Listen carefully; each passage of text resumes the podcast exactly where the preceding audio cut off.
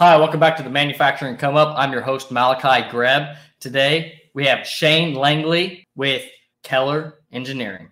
Welcome. Thank you for having me. No problem. Glad to have you on the show. Love having uh, engineers on the show. Love having sales engineers on the show. Um, you know, me personally, I always have like a uh, a personal side of me that wants to, you know, extract knowledge and information from sales engineers because that's one of the things I'm corely focused on right now is like how can I improve my sales process coming from a controls engineering position. Right.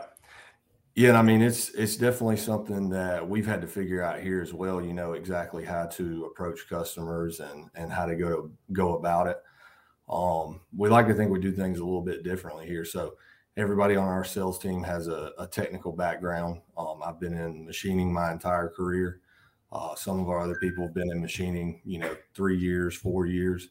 Um, so I think having that background kind of helps us out as far as how to approach customers and feel a lot more comfortable when they can have a conversation with you and feel like you know what you're talking about. Absolutely, absolutely. That that's like the one advantage that I have, like as far as being able to convert over sales easily. At least I can talk technically the hard the hard part that I've challenged with is like, say for instance, if it's a, if it's like a robotic cell and it's like a simple palletizing robotic cell, it's been hard for me to convert. What what um, benefit does it bring that customer? Right. That's been like the shift. I'm like, it's a robotic cell, like you know, it's a palletizing cell. We just install it. It's easy. Like this is a no brainer project, and so like it's hard to like for me to transition and, and add those values and be able to you know translate that to the customer yeah definitely i mean i always use uh, especially when we're interviewing uh, salespeople or we're talking about leads and you know how to approach it i always say you know everybody hates going into a store and you're asking one of the people uh, I need to do this or this, and they say, "Well, I'm not sure." Or you ask them a question about a product, and they say, I'm not sure I'd have to look it up. You know, everybody wants everything right now, including yeah. answers on, you know, something that they're needing. So I think that definitely helps out. Yeah, absolutely. Absolutely. Would you go ahead and tell people where you're at currently in your in your career? Uh, yeah, so now I am director of sales for manufacturing at Kelley Engineering. Um, started out at a uh, large company out in Fountain Inn, South Carolina, and went through their apprenticeship program. So they select about six people every single year, and you go through a two year apprenticeship program. And you start out with stuff as simple as, I mean, filing parts down and running manual machines, you know, just kind of the the dirty work, um, you know, that you have to learn how to do before, you know, going into other positions there. And then after about a year or two, you start getting into the programming and actually running CNC machines. Um, stayed there for about four years or so and didn't really like the big company atmosphere. I wanted to go somewhere a little bit smaller and I wanted to do something different, but still in machining. Right. Um, and found myself at a place that makes uh, custom carbide tooling for, you know, Boeing, Lockheed Martin, all the all the big mm-hmm. names, and they had been around forever. Uh, stayed there again for about four years, um, and ended up at a small job shop, which got me into doing, you know, more complicated setups, dealing with materials I wasn't used to um, at other places, you know, getting into alloys and yeah. things like that. And then was driving down the road uh, one day and Kelley Engineering had their bay door open. Uh, Matt, the owner, had just purchased his first CNC machine and they happened to be a half a mile away from my house. Um, so I pulled in, asked if I could interview, and that's that's about all she wrote. So we've been we're in year eight now. Um, I'm going into year six uh, with the company now. Yeah. That, that was perfect timing because I'm sure at that point when he's bringing in his first CNC machine, he's needing some skilled individuals to. He, he definitely he definitely did. I mean, he, he wanted to find somebody that you know knew what they were knew what they were doing, um, could run a shop, but also just wanted to find somebody that would fit the kind of culture that that he wanted here. I mean, we talk about our culture all the time. That's that's one of the things that we really uh, strive for is to have a good culture here. So, I think it was more of a uh, the type of person fit more so than you know the skill set that he was looking right. for. And I think he interviewed me like five times before he actually sent me the job offer over. Nice. Yeah, I think that I think finding the good fit is like definitely much more important. That's one of the things that I've I've 100% experienced and and learned from over the past few years because I was always you know very engineering mindseted and so like I I wanted skill skill skill skill skill right and I knew if I got skilled individuals but then I didn't really realize that it's the work ethic it's the you know the cultural energy that they bring to the team that really makes the big difference. Yeah, we've I mean, we've had a lot of success with you know younger guys. I mean, coming out of high school or you know, right even even out of uh, tech school, and just finding that right type of guy. I mean, you can train anybody to run a CNC machine if they're willing to do it. You can train anybody to weld, run a laser, press brake. All yep. of that can be taught, but mm-hmm. you know, you can't really teach somebody to show up to work every day, be respectful to their employees, things like that. Yeah, yeah, absolutely. That starts from the beginning. Yeah, definitely. So going back to the beginning, what did you have any idea of you were going to become a CNC machinist or wanted to get into this type of industry?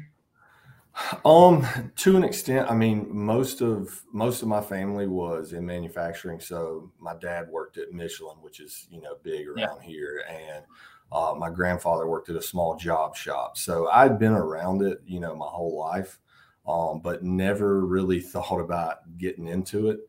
And when I went to when I went to work and you know got my first job and started CNC CNC machines, it was just interesting to me. You know, something yeah. different.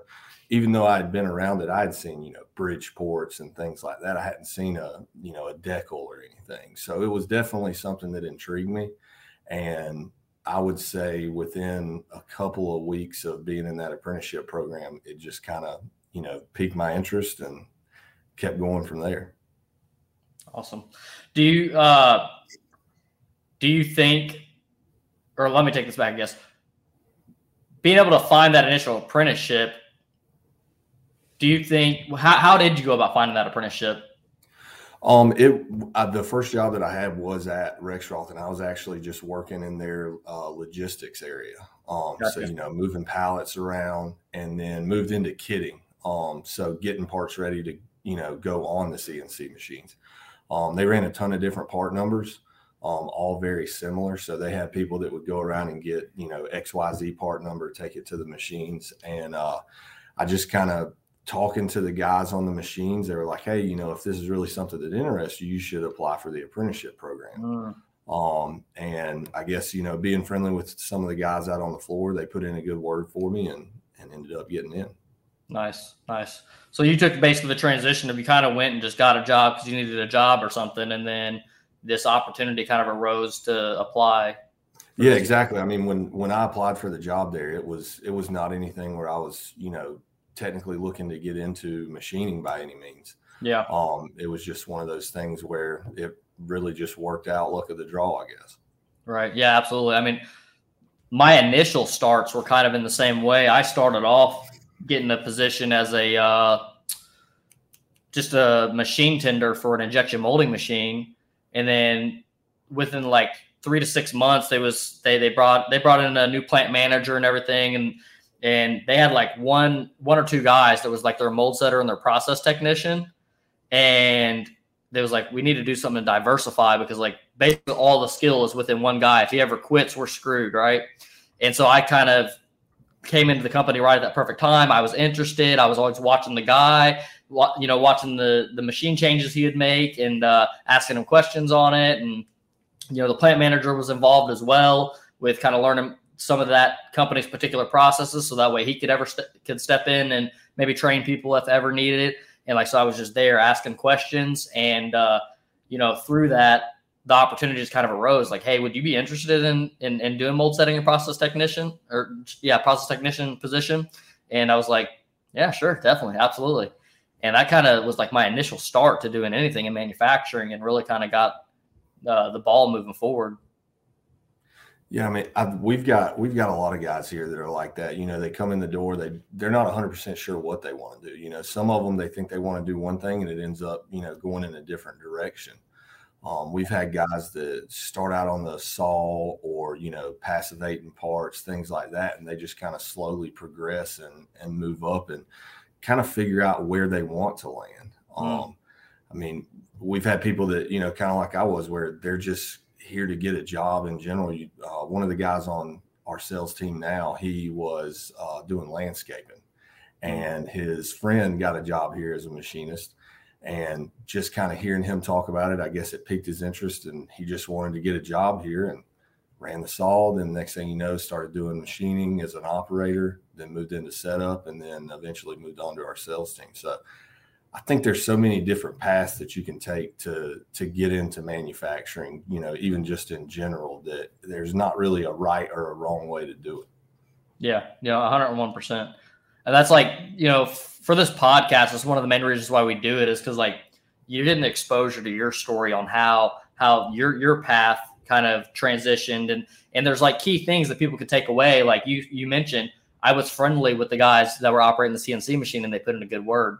Like keeping those key things in mind because like I wasn't the best at soft skills. And you know, if somebody hears that, maybe they can try at least try to work. If they're not naturally good at it, they can like try to work towards those those type of skills or just create more communication with those individuals and then maybe the opportunities will arise. But all those things come from like individuals like you telling your story. Exactly. Exactly. And i mean i think there's fits you know for everybody. I mean you talked about like you know the the soft skills and things like that you know any kind of skill set can can do the stuff that we're doing here um, it's just again finding that right position. I mean, we've had guys that you know maybe they don't have the technical background to actually be one of those you know main setup guys, but they end up working out really well as programmers, or maybe mm-hmm. they go in as planners. You know, things like that. There's just so many. There's so many areas that you can get into that it's just wild. Yeah, absolutely diving into that a little bit, how did you transition from being a CNC operator to sales? Yeah, so in the beginning, I mean, when when I said that, you know, I first applied here, um, it was Matt, our owner, and uh, Travis, the VP of operations. Now they were the two that were working here. Um, Travis started in November. Um, I came on in December, and we were it was just the three of us and then some office help. And we had to wear so many different hats. I mean mm. you know if you only have three employees at a, a, company that you're trying to start up you're not just a machinist at that point. You're yeah. the machinist. You're the sales guy. You're the programmer. You know you're all of those mm-hmm. things. And uh, travis ran the fab side of it. So he you know welded. He ran the press brake i mean there's just he helped out on machining uh, plenty of times. Um, so with that, I mean, it kind of gave us that mentality of like we we were never going to be those people that said that's not my job. You know, we always wanted to help out whatever was best for the company, whatever was needed. We were you know going to do it. So as we hired more and more people, we got two machinists to come on and help us out, and the machine shop really started to grow. But we still didn't have a sales force, so I was dealing with 99% of our customers for the most part um, and the bigger we got, the more customers that we had. It just got mm-hmm. harder for me to do both of them. And it became to where, you know, I wasn't really good at either one at that point. You know, I was I was lacking on the sales side of it because I didn't have time, but I was also lacking on running the machine shop. Yeah. So Matt just came to me and said, I think this is something that, you know, you would like. You do really great with the customers. I think you should move into just strictly doing sales. And it was you know, one of those things where I'm not sure I want to do that. And, you know, there's always that like, you know, kind of get that bad, bad taste in your mouth from the word sales for whatever reason. Yeah. And then once you get into it, you kind of think, I don't even know why I thought like that. It's, it's nothing yeah. like you think it's going to be. So, yeah, and a lot of times I think even if even if like you're you're a good salesperson and, and you, you are doing sales internally in your company, if you're like a smaller company like that, you may not realize that that's what you're doing, right? You're just like talking to the customer, uh, uh, just telling them all the things, right? And and, and uh, you're doing the sales process, right? But it just doesn't have that title over it. Yeah, I mean, you know, Matt Matt asked me about going into sales, and I'm like, I've never done sales, and he said, "Well, what do you think you've been doing for the last two or three years?" I mean, and I looked at it as I'm just giving the customer updates or giving them quotes or you know Mm-hmm. feedback on projects and things like that. And he said, "Well, that's that's sales. That's what you've Yeah. been doing." So we, uh, it's it was definitely something that I'm glad I did. I mean, now you know 2022 we invoiced 95 different customers so i couldn't even imagine trying to deal with 95 customers along with you know trying to be out on the shop floor Oh yeah, absolutely. It's completely impossible, right? Like yeah definitely Yeah, that's one thing with, when it comes to like, you know, working in a smaller company versus working in a larger company, and like for people like getting into industry and getting jobs, that like if you go with a smaller company, you're gonna get a lot more exposure to a lot of things, but you're also gonna not get a ton of singular exposure to one singular thing, and that was like one of the things that you touched on. Yeah i mean i i definitely you know i love the the smaller shop atmosphere. I mean you know uh, a lot of times at a big company you're just a number on a spreadsheet. Yep. um you know here the ceo knows your name you know he knows how many kids you got you know where you vacation things like that. Everybody on the floor is you know friends with each other. You got guys that are you know going out after work and riding motorcycles going to play golf things like that. So Yeah. i definitely think it's more of a you know family style atmosphere you know a lot friendlier whereas you know those big places um you might not see 70% of the people that work at the same company as you just because there's so many of them and the place is so large Yeah, yeah, absolutely. Yeah, that's another thing too to keep in mind is like like you said, like the the two different uh sizes of of uh go go huh do whatever you want go no go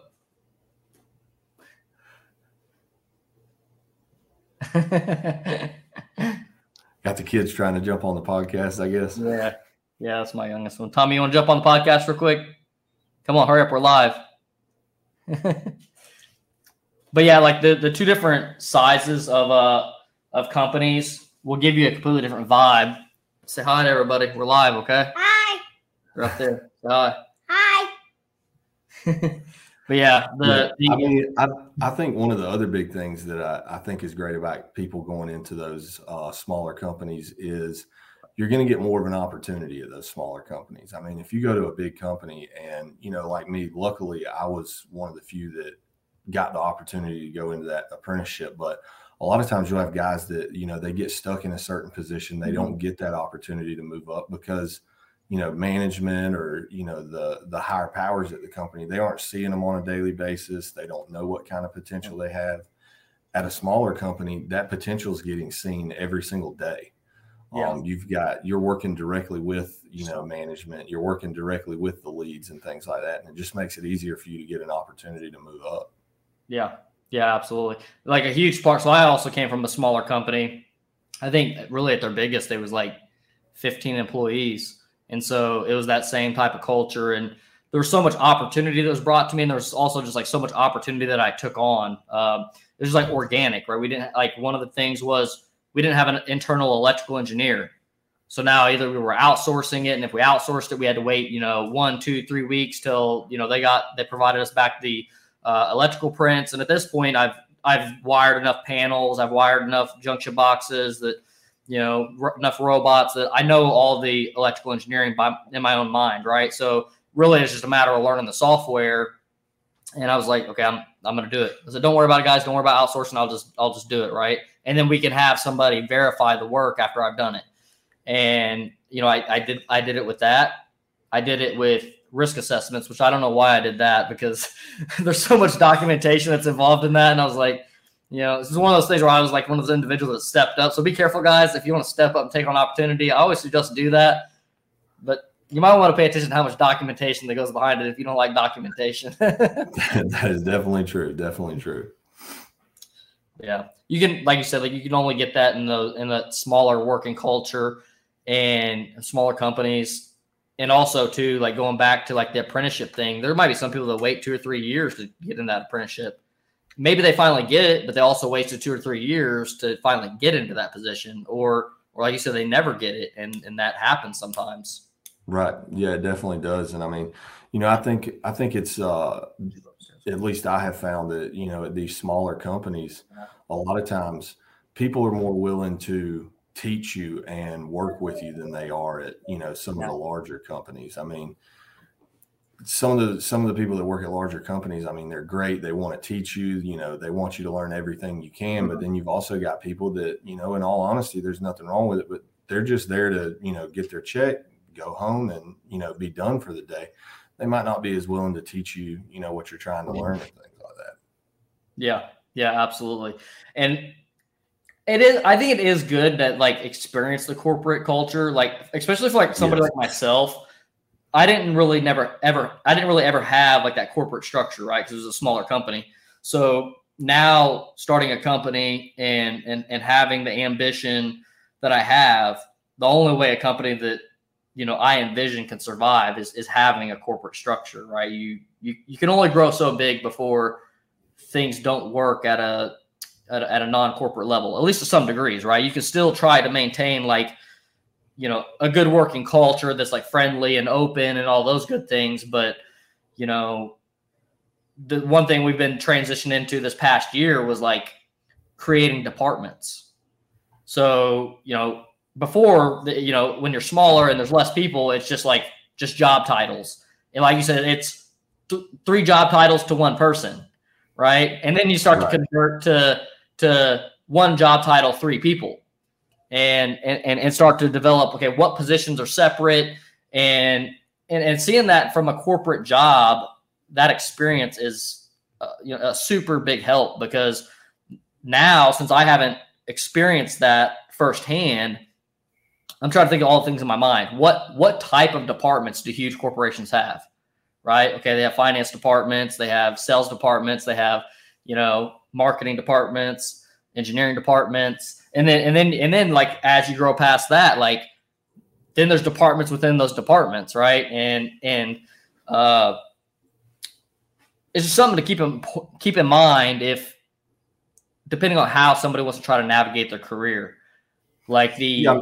go ahead go ahead. Yeah i mean it's it's i think it's definitely something that's good for you know people to do. I mean some people work out great at big companies, but I think that it's always, you know, it's one of those things that you've you've got to go through that, whether it's going to be your career staying at one of those bigger companies or, you know, whether you decide that you want to move on to a smaller one. I think it's something that's really good for people to to go through, especially if they're going to be somebody that is coming into a very small company and trying to grow it because if you're trying to grow the company, no matter how small it is, and you're good at it, it's going to get bigger. You're eventually going to get to the point to where you are one of those big companies, you know, that people talk about. And I think that part of the the goodness of working at one of those big companies is, you know, you can say, okay, I really, really like the way that they do these things. I don't like the way that they do these things, and you can kind of turn it into to your own style, you know, of of corporate management or that corporate style company. You can kind of pick and choose what you want to what you want to keep. Yeah, yeah, absolutely. The experience is great, and like also like this is not something that never crossed my mind, but it's something I probably should have definitely put more thought into was do I want a corporate type of position? So it, it never came into my mind like do I want to do I want to be in corporate? And it's highly likely it would have been a good route for me. And it's also highly likely I would have never started a company because maybe I would have worked for a corporate company and I would have, you know, been very successful in it and climbed the corporate ladder and uh, kind of never had the ceiling that I had that that made me say, okay, Uh, why don't I just do this myself, right? Like that was one of the big things that I experienced through working with another employer was, you know, I'm working, I'm trying to improve myself and grow and grow and grow and grow. And then, you know, with this company, the, you know, the company I was within, I could just see there wasn't, there wasn't that level of like drive and like trying to do things differently enough that, you know, really facilitated the, the, the level of expansion that I was, I was looking to, to reach, you know, let's let's I'll just give an example because I think this is important for people that are in these positions. Um, if you're working for a company and they're doing, I'm just using somewhat smaller numbers. They're doing two million dollars a year in revenue, and over the course of the next ten years, they're going to get to ten million dollars in revenue. maybe that growth projection doesn't match what you want in your career path. Because you got to think if they reach $10 million a year in revenue, how much money in salaries can they pay to the employees underneath that, right? Um, obviously, like if you get to a company that's doing 100 million a year or can even hit a billion in a year revenue, that that facilitates the ability to pay a lot higher salaries and reach, let's say, an executive level position. Because in my, you know, in my opinion, that you can't even really have an executive level position until you reach like maybe a hundred thousand dollar. I mean, not hundred thousand, hundred million dollar uh, uh, revenue. That's where right. you you know hit hit needing like an actual corporate executive structure. Yes, definitely, definitely. And I mean, I think it's you know every everybody's got a different you know a different style uh, of job that they want to have, or you know. Uh, different type of company that they want. But I mean, yeah, you've you definitely got to do your research on the size company you want to work at. You know, like you said, how much revenue are they bringing in? How many employees do they have? Things like that. It's it's definitely something that that goes into play. Absolutely, yeah. I, I think that like through schooling, we're not really taught those things. I you know I never thought about looking at company size you know yeah i mean I, I think there's a lot of stuff that you know they they leave out of school that you know would be great if if they taught i mean just just talking about manufacturing in general is one of those things i mean i i can't tell you how many times we've we've met um, kids that are you know coming out of high school and things like that that have no idea about you know cnc machining or welding or you know what a what a fiber laser is and and things like that so I think it's definitely something that would be great if they start talking about it in schools. You know, what kind of company sizes, the type of benefits that you're going to get at those companies. Mm, I mean, yeah. you know, that's another thing you got to think about is what's most important to you. You know, you go to those big companies and your benefits they're they're amazing. Yeah. Um, you go you go to a smaller one. I mean, yeah, you might make a little bit more money, but your benefits might not be as good. So yeah, I, I think it's something that would be great if they talk about it. Yeah, hundred one percent. And and and and to that note that you just said, I pretty much went my entire career without health insurance because of that factor. Yeah. yep. So as of right now, uh, in a sales director position, can you give people uh, a little bit of insight to what that position looks like, and maybe also what it looks like as a sales representative?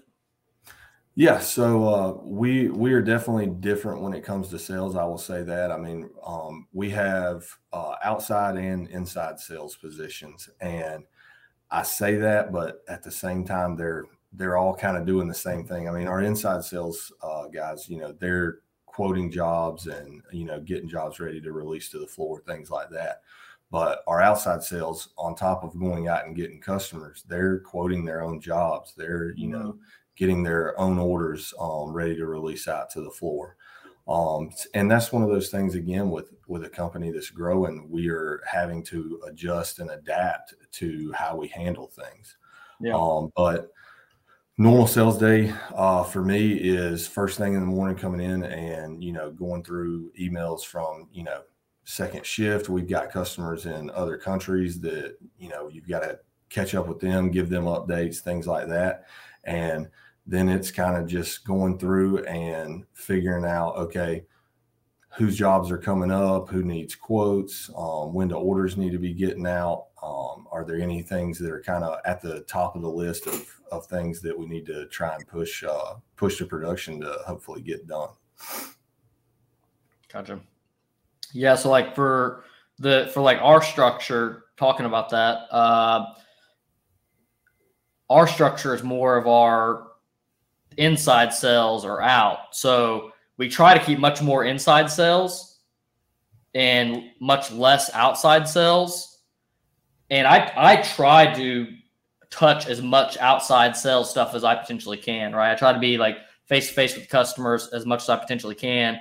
And then, you know, for us, we uh, try to have our inside sales team support our outside sales team as much as possible. And then they're also outside facing as well. So those those different structures definitely play play a little bit of a role on like what the daily job tasks look like for looks like for each individual. Yeah, and I mean it's it's one of those things where we just gotta you know adapt. I mean, I hope that we can get to the point to where you know we've got inside sales that are you know, supporting those outside sales, and they do to an extent. Um, but it's just you know we're growing. I mean, and yeah. it's it's hard for us to for the industries that we're in. You know, it's hard to find somebody that is welding or machining and trying to convince them to come into a sales role. Mm-hmm. Um, and it's hard to find that technical background that we're looking for to come into sales.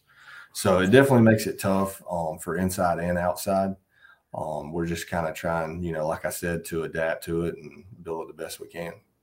Yeah, yeah. Uh, uh technical sales positions, especially in our industry, is like one. It's it's one of the harder harder positions to find. It's one of the higher paying positions. Um, it, it, you know it offers one. It's one of the most challenging uh, positions, but then again, it like it gains you quite a bit of experience and exposure to to industry and and different types of facilities and things like that. Right. I mean, that's one of the reasons why our outside sales team is quoting a lot of their own jobs is because the more that you're doing it, the the easier and quicker you're going to learn it. You know, whether you've got a background in it or not. I mean, if you if you turn into where you're just never seeing quotes, you're never seeing you know orders come through, you're outside visiting customers and things like that all the time.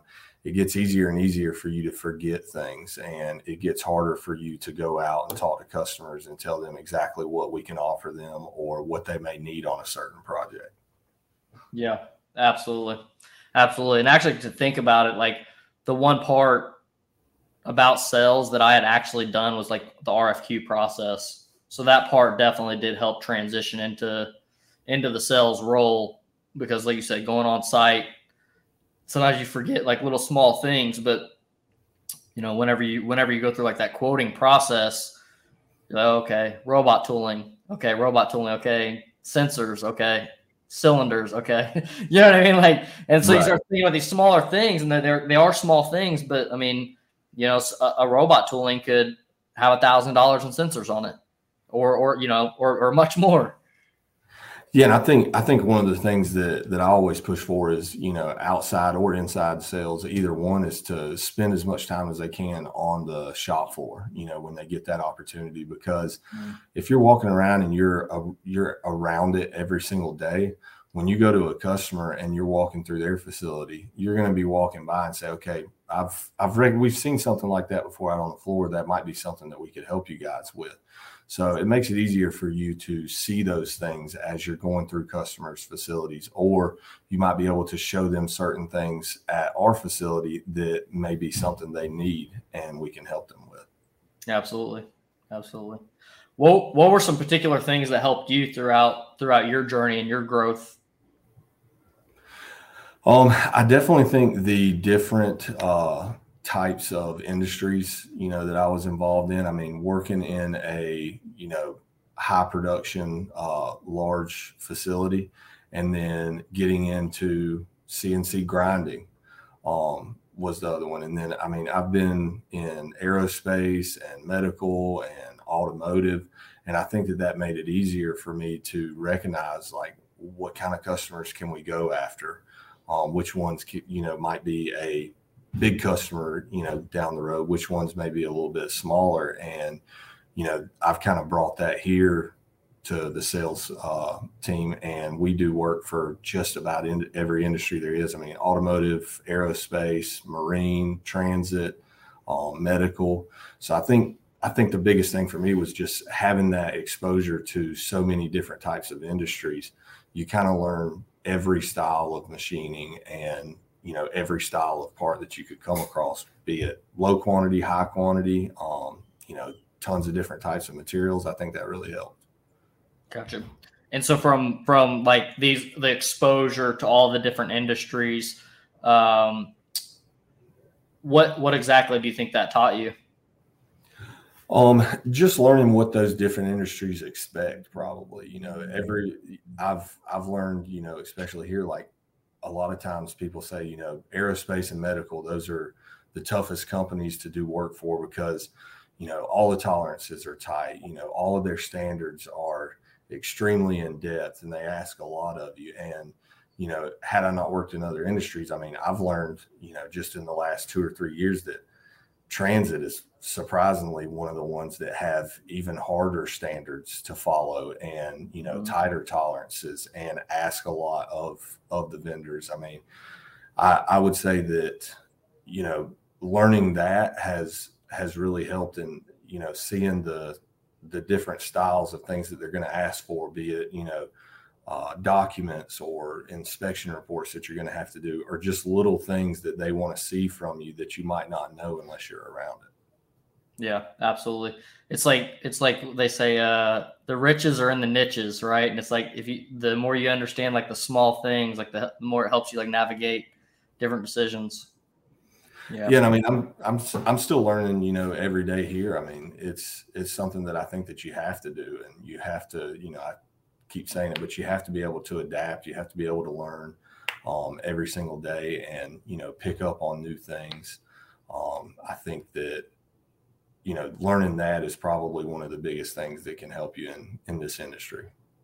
Yeah, that's one thing I, I really love about this industry as well. Is like I feel like I can't really imagine a particular time where you're just going to not learn, right? right? Like things are always evolving. The what, what you knew five years ago may not be the same today. So like even after you you, you know you reach expert level, there's still so many things that are changing from what you knew even a year or two ago, right? Like, um, not to get too specific, but like right now, I'm spending a lot of my time analyzing a particular sector of the industry. And within one to two years, I want to be an expert. Where if you ask me any particular thing on this uh, on this topic, that I can tell you, I can tell you who owns what company, you know, roughly how much they're doing in, in revenue per year. Like, and, and so I'm spending a lot of my time in, in, uh, you know, researching that and exploring all that. And even after I accomplish that, right, those things are, those still, those things are still going to be ever changing. The companies that, this company that owned that company is now going to get bought out by another company. This company is going to sell off that complete division. Um, and you know, so the, the the the growth learning curve will change, but now you can like spend your time and energy into like really really become an expert, right? Like there's there's individuals that are experts at what they do, and then you know, may I think I think the word expert could technically be used a little too much, right? Like yeah, when are you really an expert? Right, and I mean I think you know even even here at Kelley Engineering, like one of the things that I have uh, you know, learned or at least started trying to learn is I've never been around the automation side uh, of this industry. So that's mm-hmm. been something where I've been really trying to learn as as much as I can and ask questions. And you know, I'll have customers that come visit our facility, and you know, I'll take them through the machine shop, I'll take them through the fab shop, and you know, I can tell them everything you know they need to know. But then when it comes to we're walking by and they see one of our automation projects I don't know a whole lot about it. You know, it's just something that I haven't been involved in. So I'll take them over there and I'll have, you know, one of the project managers or one of the engineers tell them a little bit more about what they're doing and, you know, what's involved in, in getting that project done.